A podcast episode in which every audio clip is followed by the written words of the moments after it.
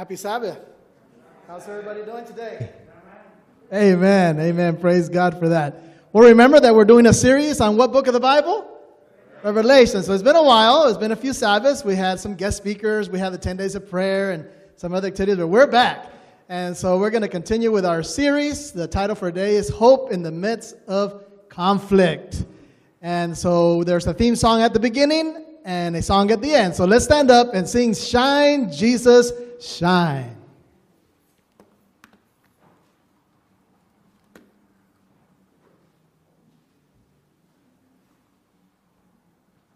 And as we sing, let's make this our prayer that we can shine for Jesus in this dark world and that others can get to know him and get prepared for his second coming.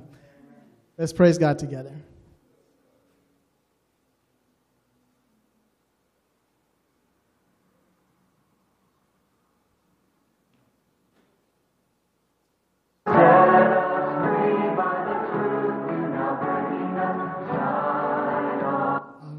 Let's start it over again. Ready? Let's sing with all our heart. For the light of your love is shining in the midst of darkness, shining. Jesus, light of the world, shine on us, set us free by the truth you know. Lead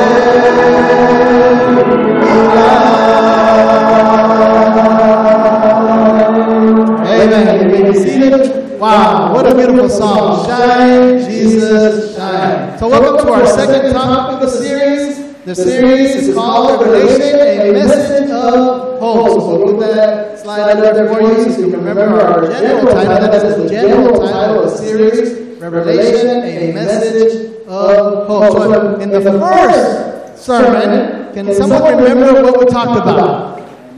Jesus points our only way out. And so we saw in that vision that John had of Jesus that he was walking among the seven candlesticks, which represent the seven churches, in this case, all churches. And so Jesus is with us. What a beautiful message of hope in the book of Revelation. So we see Jesus walking through the candlesticks, you know, he's with his church, but then he has the seven stars in his hand, which are the messengers of the seven churches. So anyone that preaches the gospel, the pastors and the lay people that are sharing Jesus, where are you? In his hands. And that is a message of hope, definitely. So we were sharing with you on that first topic that beautiful message of hope. So today we're going to start with the organization of the book of Revelation because in order to understand the book of Revelation, we know we need to know how it was written, how it is structured. Okay? So we're going to do that now. So might want to take notes. So let's go ahead and, and see if we can get the slides moving. Okay, we might want to start over there. Okay, so there it is. Book of Revelation. So I want you guys to imagine in the book of Revelation that you have two big volumes. Okay, so let's, let's see if we can get this going. Not getting it's signal, I guess. If we can open that window. I don't know. Let's see what we can do here. Maybe you guys can just help me. I'll just show my next time. Okay, so the book of Revelation. This is we get this going. All right. So the first section, the first section is called the historical section. So it's about history. It's about things of the past. Okay, so let's see we get this going. All right. So the historic section. It's quite a few chapters there, so it's chapters 1 to 14, so you might want to write that down. Chapters 1 to 14. So we have the eschatological section, and then we have chapters 15 to 22 in the eschatological section. That's without any input. So let's see what we can do here in this section. What is it about? What is the historic section about? It's about the development of the great controversy. So all the way from chapter 1 all the way to chapter 14 is talking about how the great controversy since the Christian era began, how was that developed? How did that go? So as we're talking about the development of the great controversy, but in the eschatological section, by the way, don't let that word scare you. Scare you. Eschatological, what a big word. So eschatological just means the study of final events. So it's, it's the theological realm of studying final events. All right, so don't, don't get scared with that word eschatological. So here we have the consummation of the great controversy. So while the first chapters, 114, will tell us how that great controversy was developed, the last chapters of the book, from chapter 15 to 22, will talk about how that great controversy is going to end. Okay, so uh, so we see these two big volumes. One volume is the historic section. The other volume is the eschatological section.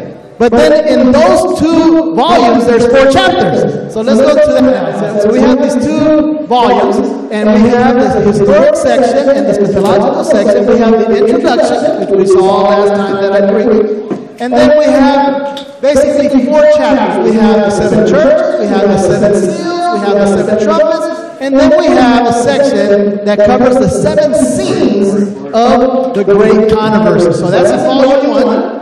Okay? So let's go to volume two. So we have the eschatological section, the seven last plagues, we have the fall of Babylon, we have the millennium, we have the New Jerusalem, and then of course we have the conclusion. So like we had an introduction, now we have a conclusion. So I want you guys to, to know exactly how this is structured. So we have in the seven church, seven seals, seven trumpets, seven seats of the great controversy, we have these lines of prophecy that go parallel. So I want you guys to imagine that these four chapters, the seven churches, seven seals, seven trumpets, seven seats of the great controversy, they run parallel. In other words, you will see a lot of things repeated in one line of prophecy, in the next line of prophecy, but with a very important detail. Like the seven churches will say certain things about these seven periods of history that covers Christianity, but then in the seven seals, we'll see a lot more detail. We'll see a lot more details. In the seven trumpets, we'll see more details that have to do more with geography, with political movements and all that. So they run parallel, but each one will give more detail and more facts about those periods of time. Okay? Then we have the eschatological section. We have the seven last plagues and the of Babylon. Those are in pair. Those are in pair. So when we study the seven last plagues, that will take us to know how Babylon falls. Okay, so I want you guys to notice how those are paired up. And then we have section 3 and 4, or chapters 3 and 4, also paired up. We have the millennium, and then that will lead us to the final chapter, which is the New Jerusalem. So we have two pairs. We have the first pair, the seven last of Babylon, the second pair, the millennium and the New Jerusalem. And then, of course, we have a conclusion to the book of Revelation. So, uh, you know, as we look at the content and the message of Revelation, it's good to look at the structure so we can understand what it's all about. So, the main theme the main theme, it's very important you guys know what the main theme of the book of Revelation is. So the main theme is the great conflict or the great controversy where Jesus is overcome. Okay, so write that down because that's, that's the main theme of the whole book of Revelation. The great conflict or the great controversy where Jesus is victorious. Amen? So Revelation begins with the messages to the seven churches and ends with God's people in the New Jerusalem. What a beautiful story. So, of course, if you guys go out there in, in, Christianity, you'll see a lot of books written about Revelation. But most of the books that I have read that are not really in tune with what the real message is, uh, they're really off. I can tell you for a fact that a lot of those books are a lot of times fixed in such a way to say what I want it to say and not what it really is supposed to say. Okay? And then there's some authors out there, some, some real serious authors out there, they're not Adventists, but they say that the book of Revelation is too hard to understand. Some authors say that it's all past history and that there's no relevance for it. Some say that it's all way in the future, so why even study it? But those that do say that it's for our time, they say it's too hard to understand, but it's too hard to understand because you have to know that most of the symbols that are in the book of Revelation are interpreted by the Bible itself. You don't have to go anywhere to find the interpretation. It's right there in the Bible. Okay? And besides, we have to understand that it's the best organized book in the Bible. Okay? It's the best organized book in the Bible. So today we're going to basically go through the message to the seven churches, which is found in Revelation chapter 2 and 3. So you might want to have your Bibles open to Revelation chapter 2 and 3. So here we have these letters that were written there in the island of by the Apostle John, sent to the seven churches. Okay, these messages were sent to the seven churches. And look, let's look what chapter 2, verse 1 says. So there chapter 2, verse 1, it says, Unto the angel of the church of Ephesus, write. And then if you go to verse 8, it says, And unto the angel of the church of Smyrna, write. And then we go to verse 12, And the angel of the church of Pergamos wrote these things. And so we have these angels, which we understood by the first sermon that I gave at the beginning of January. These were the elders or the leaders of these churches that were going to read out loud these letters. Okay? So, with that being said, we can continue. So, we have the seven churches. It's addressed to the seven churches, which we also studied some of the symbolic meaning of the numbers in the Bible. And we figured out last time that number seven means what? Complete or whole. Awesome, right? So this means that this message or these messages to the seven churches are not only for those seven churches. It's given to all the Christian churches, not only those mentioned in these chapters. Okay? Now, where were these churches located originally? Because these churches did exist. So let's go ahead and put the map up here for you guys. So these are the letters to the seven churches. And if you notice, I'll try to use the pointer and see if it works. Okay, it's not, not working, but we can see here in the first map that's on your on your left, you can see all these churches or all these cities. So let's start with Ephesus, which is highlighted. And then you can go up a little bit and you see Smyrna, which today is the city of Izmir. Okay, so then we see up a little higher, we see Pergamum. Then we see towards the bottom there, we see Thyatira, Sardis, Philadelphia, and Laodicea. So we have the seven churches there. Some of the cities that you see there are cities that are modern cities. Like if you go up there, we see Istanbul. Okay? So some of the cities are more, more in the Christian era. And if you look at the map on the right, we can see that all these churches are in one single country that exists today. Turkey. Okay, which I would love to take a trip and go to all these places. It'd be awesome, right? Okay, so we see highlighted there Ephesus, and then all the rest of the churches were right around Ephesus. Some were a little bit towards the, the right of Ephesus, some were above Ephesus. And so we see Syria there, we see Iraq. So this just helps to locate where these churches were originally. Okay, so this is just uh, helpful data. But then we go to the churches that are mentioned in the Bible. So the first one that is mentioned is the church of Ephesus. Now, Ephesus was very famous for several things. And so, if you notice here, we have this temple. This was one of the greatest buildings that existed in those times. It was one of the marvels of the world. Imagine, this is a huge huge temple to the goddess Diana. They were very proud of their temple to the goddess Diana. So here you see the tremendous columns. These columns were about four meters in diameter, so over 12 feet in diameter. Each of those columns is an amazing uh, structure, an amazing building. Of course, if you travel there today, this was taken by a friend of mine that met Pastor Spilson the other day that was on our Zoom meeting he took this picture, this, this picture and some other pictures that I'll be showing you. So he went there and uh, he said, Pastor, this is the only thing left of the, of the temple. Okay, this is it. This is the ruins of that temple in honor to that god. Okay, of course, it was very famous for its library.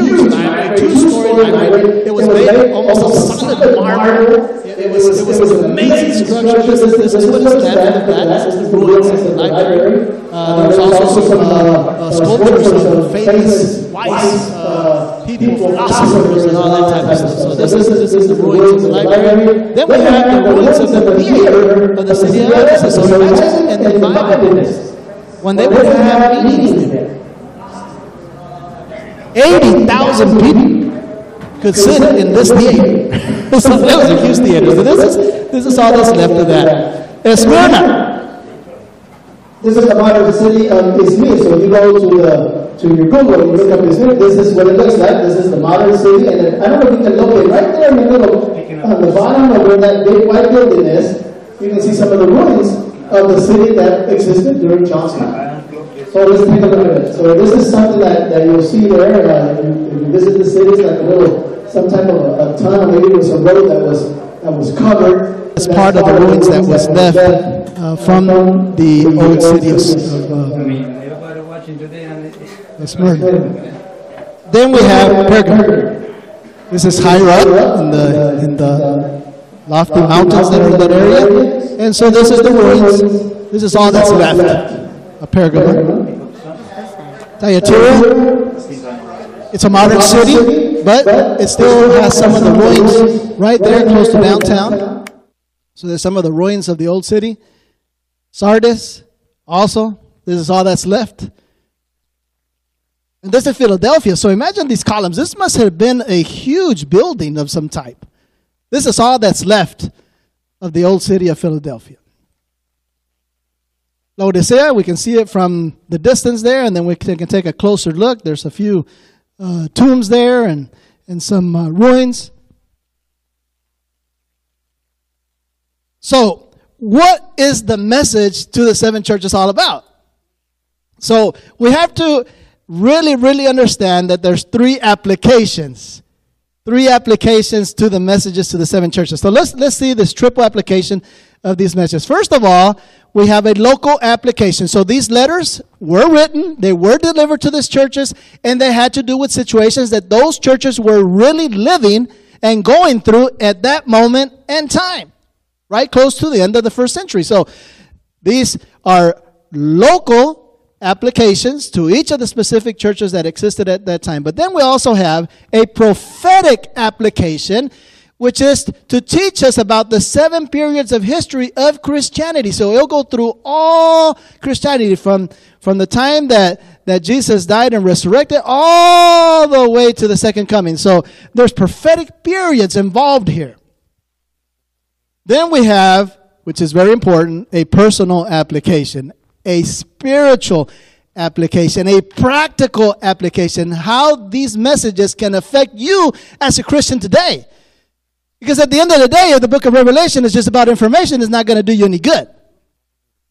So as you study the book of Revelation, you have to say, God, what are you telling me through these messages? What do you want from me? What can you do for me? So this is very important. So we have the local application, the prophetic application, and also a personal application. So let's go to the first church. So let's go to uh, chapter 2 of Revelation. It says there in verse 2, it says in verse 1, unto the angel of the, the church of Ephesus write. And so it says there, I know thy works and thy labor and thy patience, and thou cannot, canst not bear them which are evil. And thou hast tried them which say that they are apostles and are not, and hast found them liars. So we had the first period of time. We're talking about the prophetic period now. So that goes from the year 31 all the way to the year 100. And the Bible says that Jesus tells this church during this period of time, I know your what? Your works, your labor, your patience. So even though the, the Christianity was not a huge movement then, but man, these people were on fire. They were going everywhere preaching the gospel they had gone to Rome. They had preached the gospel even there in the courts of, uh, of Rome, of the empire. So they, they, they were going everywhere preaching the gospel. And that's why it says, I know your works, your labor, and your patience. So we have this beautiful message. Of course, in each of the churches, or, or most of them, there is also some rebukes because we're not perfect. you know, so there's things that we go through and that God wants us to change. But, but here we have this, this tremendous uh, message to the church, the apostolic church like I said, there were not a lot of Christians then, but they were on fire. Okay? Let's go to the next church. So we have Smyrna. you know what happened in the year 100?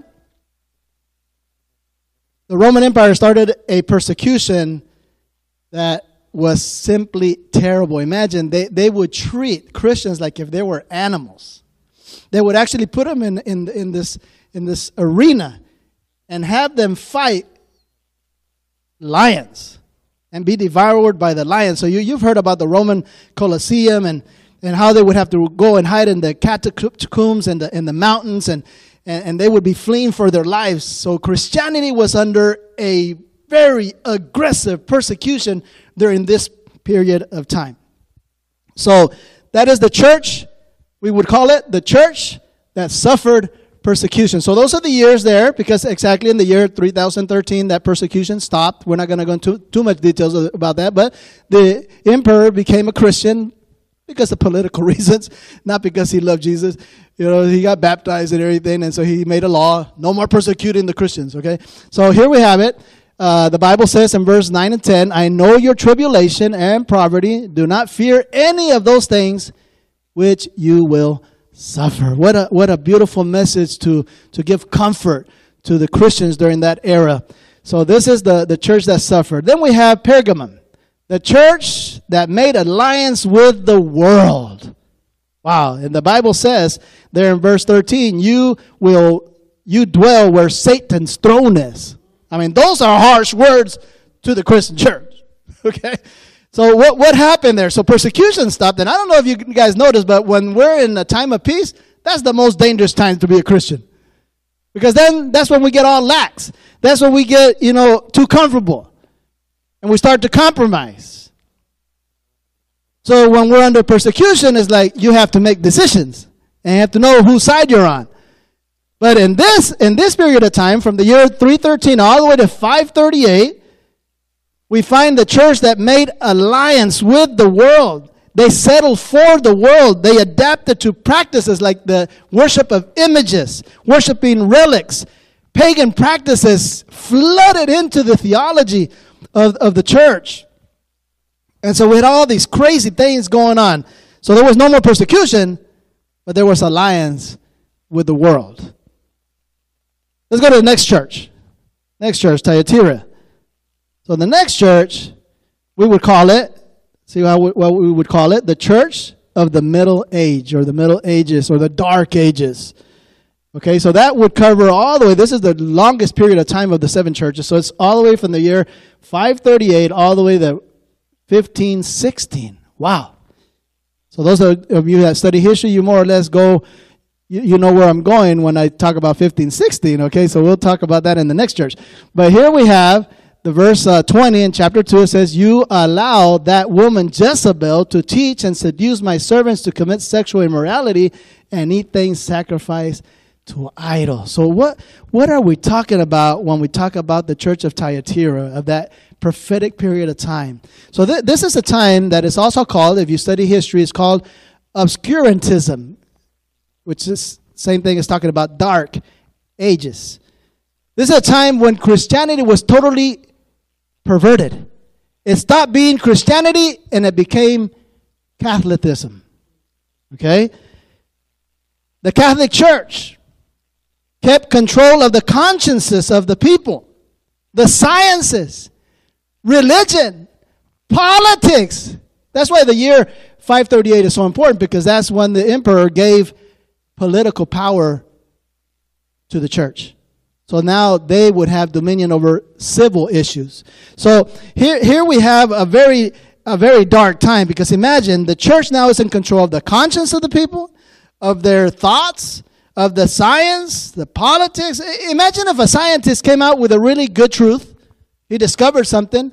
Well, if the Catholic Church did not agree, then you were a heretic. you, you were a liar. And you could get in big trouble. Actually, you could even lose your life like Galileo Galilei. You know, he, he's the one that during his, his research and study, he said, hey, the earth rotates around the sun. And the Catholic Church called him into a council and said, you better not be teaching that. Because the earth does not move. The earth is fixed in space. And he said, no, the earth rotates around the sun and also rotates around its own axis. So it rotates. Well, they literally had him back off. And so this is the final words when he ended up that, you know, he ended that conversation with the council there with the Catholic Church. He says, okay, okay, okay. The earth doesn't move. And then as he walked out, he said, but it moves. okay, so here we have the church that's controlling all aspects of people's lives. Incredible, but true. So let's go to the, the next church. The next church is the church of Sardis, 1517 to 1755. So this is the church of the Reform. This is the church, the Protestant Reformation movement, where a lot of people are now going back to the Bible. A lot of the Catholic priests that became some of the greatest reformers found out that you are not saved by grace plus works. You are saved only by grace through faith in Jesus Christ. And so that's why it says here in, in, in chapter 3, verse 3 Remember therefore how you have received and heard, hold fast and repent. And so here we have a church that is going back to the Bible. And we have the Reformation movement, which is so important. So those are the years 1517 to 1755. Then the Church of Philadelphia. This is a very interesting period of, of the prophetic uh, uh, section of the seven churches. So we have 1755 uh, to 1844. So this is the church of the second coming. Actually, there in verse 8 of chapter 3, it says, I set before you an open door. So here we have a church that starts not only going back to biblical truths, but they are excited because they truly believe that Jesus is coming. And so we have we have preachers in Europe. We have preachers in Africa. We have preachers in South America. We have preachers in North America, all over the world. We have this movement, this revival that Jesus is coming and you must get ready. So this is the church of the second coming, and this we, we, we, we can follow with the Millerite movement here, right? So Miller, you know, and, and, and, and all those that became later on the Seventh-day Adventist Church, you know, they were really excited because they were part of this prophetic period. Okay? The church of the second coming. So we can remember this period by that, the, the church of the second coming. Then we have the last church, Laodicea. This is today's actual church from 1844 all the way through the end of times till Jesus coming. And uh, this church has some problems. It says, You are not cold or hot.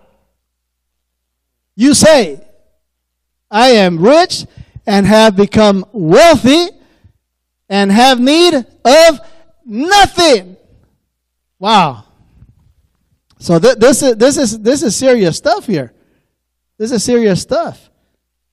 So here we have the current church, a confident church. Can you see that on those words? It's a confident church. A church that is confident in its wealth, it's confident in its knowledge, it's confident in its organizational structure. And to this church, God invites it to repent because they're full of pride. They think they don't need Jesus in their lives, they got it all figured out. And that's a very true picture of Christianity today. So here we have the last church, and so we're talking about 1844 all the way to the second coming of Jesus Christ. So here we have gone through briefly the, the, the seven churches, just a, a quick review of the Christian history. But now I want to focus. Remember, I said there was three applications. There was the local application, there was the prophetic application, then the personal. So I'm going to the personal now because I want this to impact your life. And, and, and, and so God can do something for you today. So we're going to pay special attention. We're going to focus on the promises made to the seven churches, which were important then. They were important during these seven prophetic periods of time, these promises. But they're very important to you and I now, especially with all the things that we're facing. So let's see what these promises are about. Let's see what they teach us. So we have four promises to the four first churches, which are promises of restoration. Then the last three promises are promises of salvation. So let, let's see if we can go through these and, and, and learn something. So let's go to the church of Ephesus. So let's go to our Bibles. And it says there to the church of Ephesus. Let's go to uh, verse 7. He that hath an ear, let him hear. How, how many of you have an ear? Okay, all right.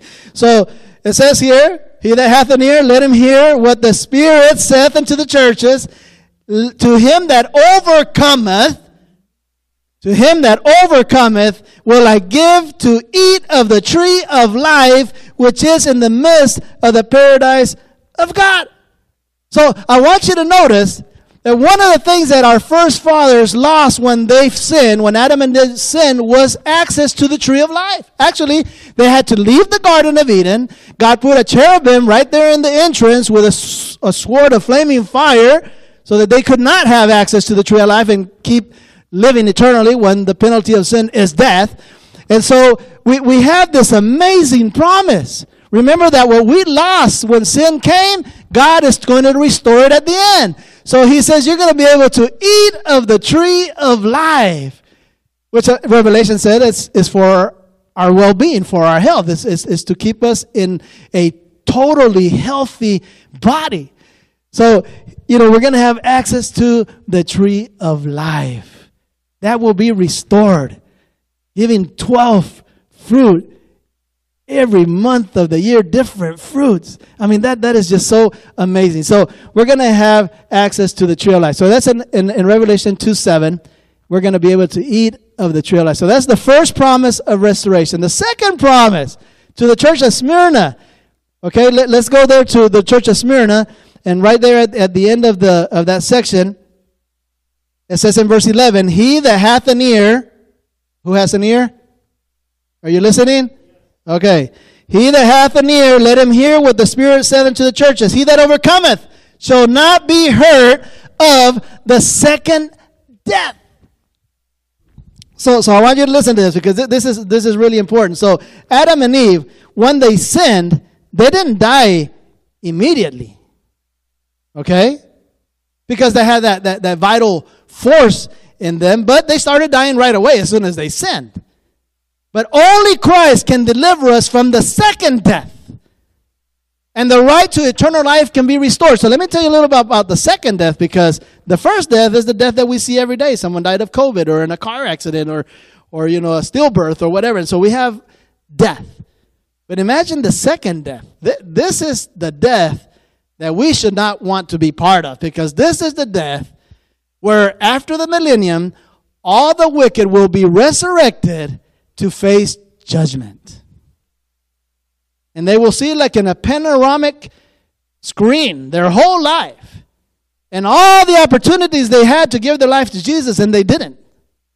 And they will acknowledge that God has been a just God. And they will kneel down before Him. And they will accept that His judgment is true. And then they will be destroyed. And that's why it's called the second death. They already died once. But now they're going to die forever. There's no such thing as eternal life in hell. You know, a lot of churches teach that. An eternal hellfire. No. The Bible teaches it's either eternal life or eternal death. That's it. No option. There's no in between. My brother used to tell me when he was younger, my, my little brother, which we have, we've been talking a lot lately, he's going through some stuff. And so he would say to me, I, I only want to live to be around maybe 30 years old, see my girl grow up, and I'm done. And I said, Bro, you ain't got that choice. Because if you die, you're going to resurrect either in the first resurrection or the second resurrection.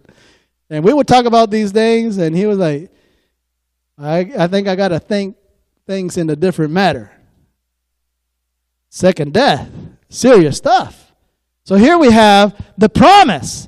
The promise that we will be delivered from the second death and the right to eternal life will be restored. What a beautiful promise. Let's go to the next promise. So we have the next promise. This is to the, the church of Pergamum, in verse 17. Another promise of restoration. So let, let's go to the Bible, verse 17. So there in verse 17 it says, He that hath an ear, let him hear what the Spirit saith unto the churches. To him that overcometh will I give to eat of the hidden manna, and will give him a white stone, and the stone a new name written, which no man knoweth, saving he that receiveth it. So here we have another promise. Let's just meditate on this part. Eat of the hidden manna. I don't know if you already caught this, but in the first church, we're going to eat of the tree of life. Now we're going to eat of the hidden manna. So if you like to eat, it's a good place to be in heaven. okay.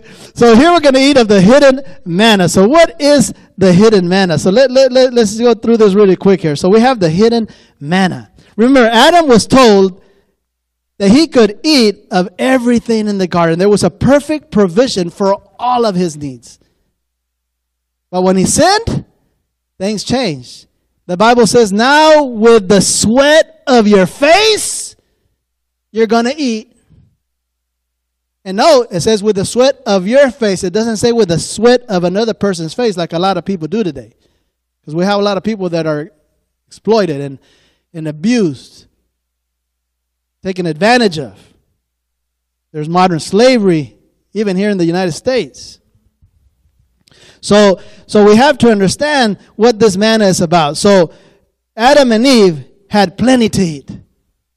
And Jesus is saying, once everything is restored, all of your needs will be supplied. You won't have need of anything. That's the hidden manna, the promise that all of our needs are going to be made once everything has been restored. That's an amazing promise. Now let's go to the next church which is uh, the fourth promise of restoration, and it's the church of Thyatira, and it says in verse 26 that we will give us authority over the nations. So let's read it. Verse 26. Verse 26. So it says here in verse 26, And he that overcometh and keepeth my works unto the end, to him will I give power over The nations. So, so remember that when Adam and Eve sinned, they lost that authority. They lost that authority, right? Okay? Remember that when they sinned, that authority that God had given, when He created them, He said, You will be lords over this earth. He, he said, You will have lordship. You will be the one in charge of this earth. But when they sinned, they lost that. And now God is saying, You know what? Satan will no more be the prince of this world. Because, you know, he, he stole that authority that God had given to Adam and Eve and he made it his own.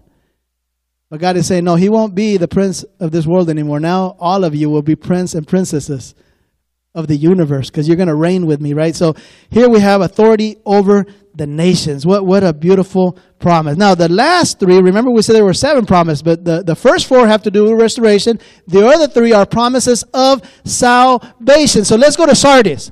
So we have Sardis, we have the promise of salvation.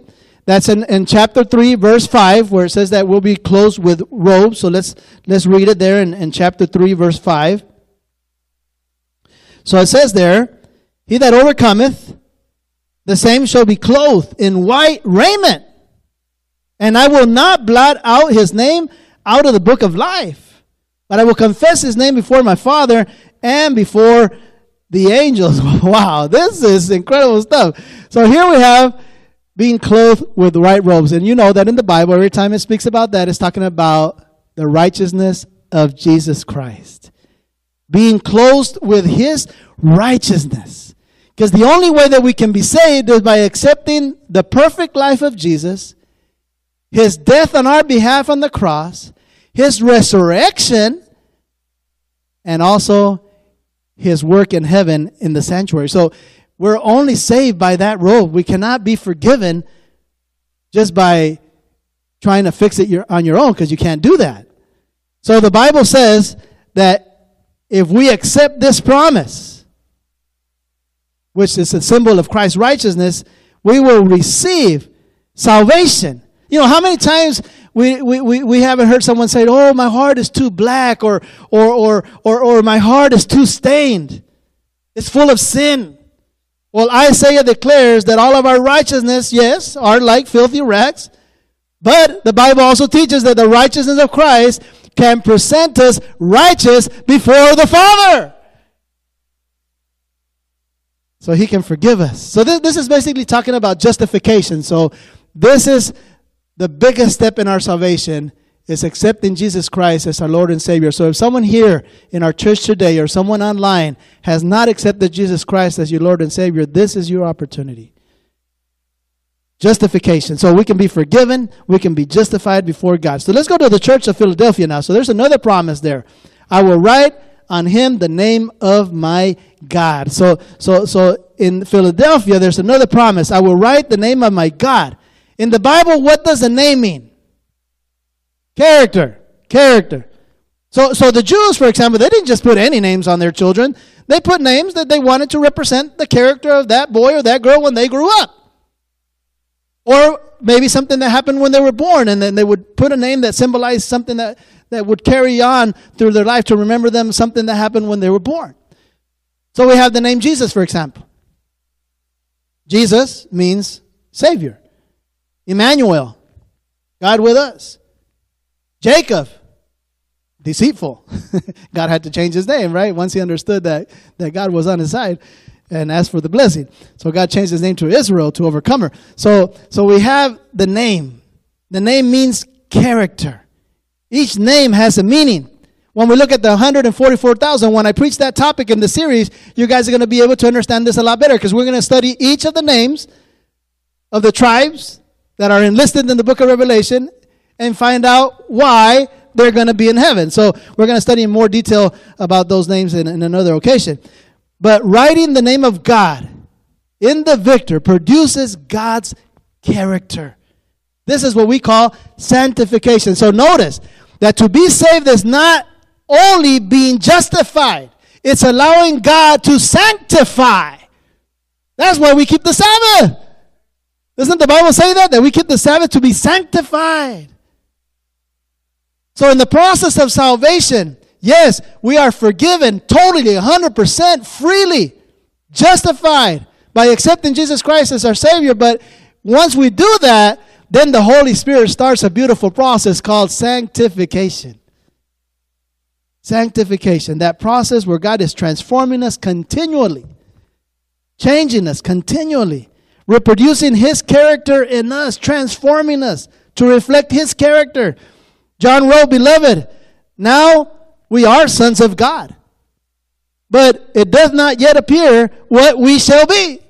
But we know that when He shall appear, we shall be like Him, for we shall see Him as he is.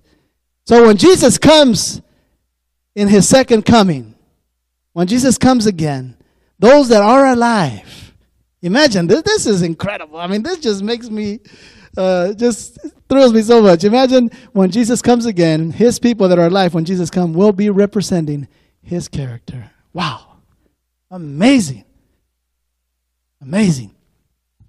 So here we have the process of sanctification. So it's a promise of salvation, and part of our salvation is allowing God to sanctify us on a daily basis. Then we have the following church, the church of Laodicea.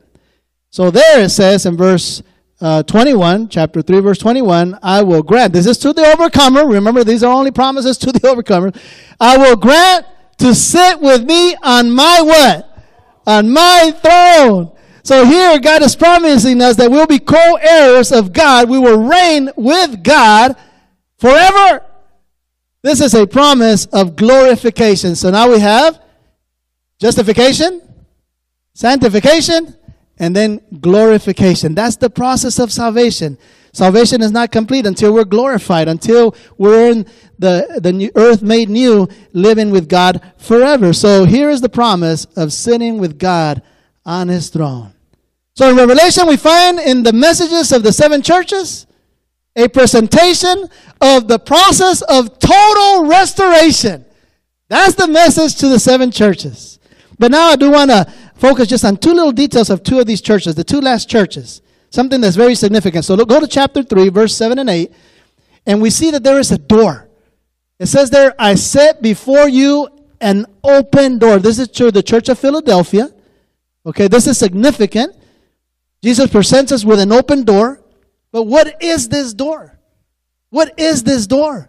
This door that those that study a lot of prophecy know it will be closed. Probation will be closed. Grace will end right before the second coming. So this is significant because this is the door of opportunity. When it seems that everything goes wrong, when it seems that there's no solution to COVID or to the political uh, strive, to economic situations, when we think that everything is going the wrong way, we must remember Jesus has a door that's open. Sometimes we say that when God closes the door, He opens a window. But here we, we see actually a door, a literal door that is open. Revelation 4 1. You know, we, we, we have this in one of the scenes. It says, Behold, a door open in heaven. So this is the door of opportunity.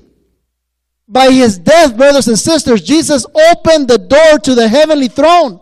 Remember in the earthly sanctuary, there was a place that no one could go in. What was that area called? The most holy place. Ah, but look at this. When Christ died, a door was opened for all to have access to the heavenly throne. Matthew 27, 50 and 51. In verse 50, it says that Jesus cried with a, a loud voice. It is finished. He gave his spirit. But then the next verse said that at that moment, something happened. What happened in verse 51? It says the veil of the temple was torn in two from top to bottom by an invisible hand, the hand of God, announcing to the world there is an open door. You can go to the throne of grace boldly, freely. So, this is a beautiful message. Now, in order to open the access door to the heavenly throne, wow, Jesus had to make a huge sacrifice. He had to become a human. He had to leave his throne in heaven. He took human nature. He was born as a helpless baby. He suffered ridicule and contempt and suffered death. Isaiah 53, verse 3 to 7. Let's go there real quick. It says here, he was despised and what? Rejected by men. A man of sorrows and acquainted with grief. And we hid Isn't this terrible? We hid, as it were, our faces from him. He was despised, and we did not esteem him. Surely he has borne our griefs, he has carried our sorrows, and yet we esteemed him stricken, smitten by God, and afflicted. But he was wounded for our transgressions. He was bruised for our iniquities. The chastisement of our peace was upon him, and by his stripes we are filled. Now listen to this. And we, like sheep, have gone astray. We have turned everyone to his own way, and the Lord laid on him the iniquity of us all. It's very important that you follow the thought here. As sheep gone astray, and then it says that the Lord laid on him the iniquity of us all. So keep that in your mind. He was oppressed and he was afflicted. He, he, he, he opened not his mouth. He was led as a lamb to the slaughter, and as a sheep before its shearers is silent, so he opened not his not. So, so I want you to uh, uh, take a look at this scenario. So Jesus is the shepherd. Doesn't the Bible say that Jesus is the shepherd? Okay, so his sheep is following him. And all of a sudden, Jesus turns around and he sees his sheep all scattered and running in the wrong direction. Well, by law in those days, he would have to take that sheep or those sheep that had run away, that had scattered, to the slaughterhouse. So here is Jesus. He loves his sheep. But now he has to take them to the slaughterhouse because they messed up. But then Jesus says, No, no, no, no, no. I don't want them to die. I'll die for them. And then he understands that he can't die for them because He's God. God cannot die. And so the thing is that he has to become a sheep now. He has to become a lamb. He has to become one of the flock. The shepherd cannot die for the sheep. So he had to become a sheep. He had to be turned into a sheep. So being God, he becomes a human. Then he can die for us. As a sheep, he dies for the sheep. But these ungrateful people, what did they shout? Crucify him! Crucify him! And then when he was on the cross, if you are the Son of God, get down from that cross. What ingratitude! Ignoring that he was doing this exactly for them, the rebellious flock, the lost flock. So, in order for Jesus to set and open the door of salvation, he suffered humiliation. And the greatest humiliation was God becoming a human being. He resisted the temptation to use his power against his executioners and died for us. Out of love for you and for me. The door is open. The question is, will you go through? If you're here this morning, it's because I really want to believe that you've gone through that door. So let us come boldly, says the Bible. Look at this. Let us therefore come boldly to the throne of grace that we may find mercy and grace in the time of need. So, yes, the door is open. But you know what? In the last church, there's another door. And this is even more serious than we can imagine. Another door. What door is it? The door of your heart. I mean, there's a door of salvation, there's a door of opportunity. But there's another door that needs to be open. Behold, I am at the door and knock. If anyone hears my voice and opens the door, I will come into him and dine with him and him with me. So Jesus is knocking at the door, at the door of our heart, but sometimes he finds it closed. So here we have a tremendous contrast. We have an open door in the church of Philadelphia, and now we have in the church of Laodicea a closed door. A closed door.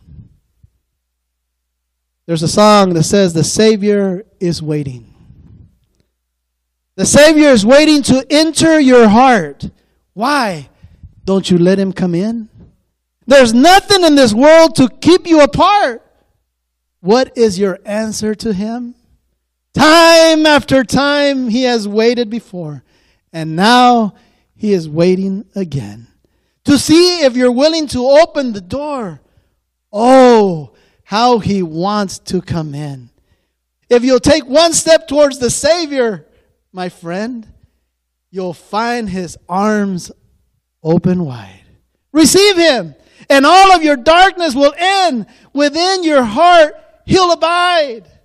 Time after time, He has waited before, and now He is waiting again to see if you're willing to open the door. Oh, how He wants to come in.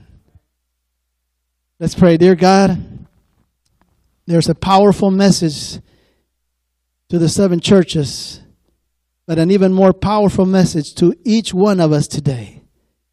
Yes, you've opened the door. The door of opportunity is still open for anyone that wants to accept your salvation. But sometimes, like this artist drew Jesus knocking at the door and a little girl looking out the window through the curtains, will I open or will I not open? If Jesus is not a stranger, she will open the door. Dear God, Jesus is no stranger to us. So please help us to open the door of our heart. And not only today, but every single day. We thank you, God, for the book of Revelation, a message of hope. In Jesus' name, amen. So, once again, we're studying the book of Revelation. The main topic is what?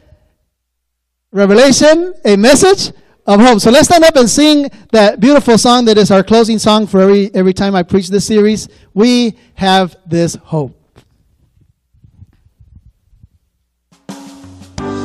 Let's sing it like we believe it, okay? We have this hope.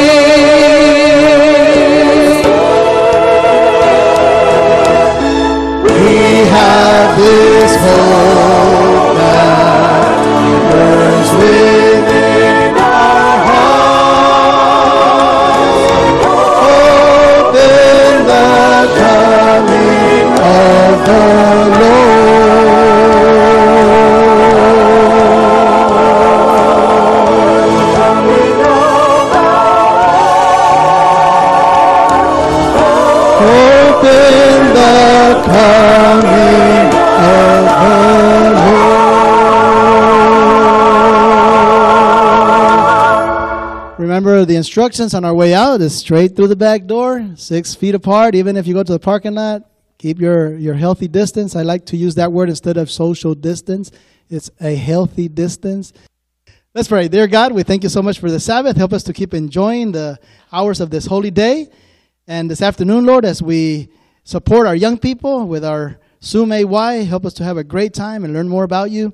And also during our social time this evening, we want your Holy Spirit to be with us that we can have a, a great time to have recreation.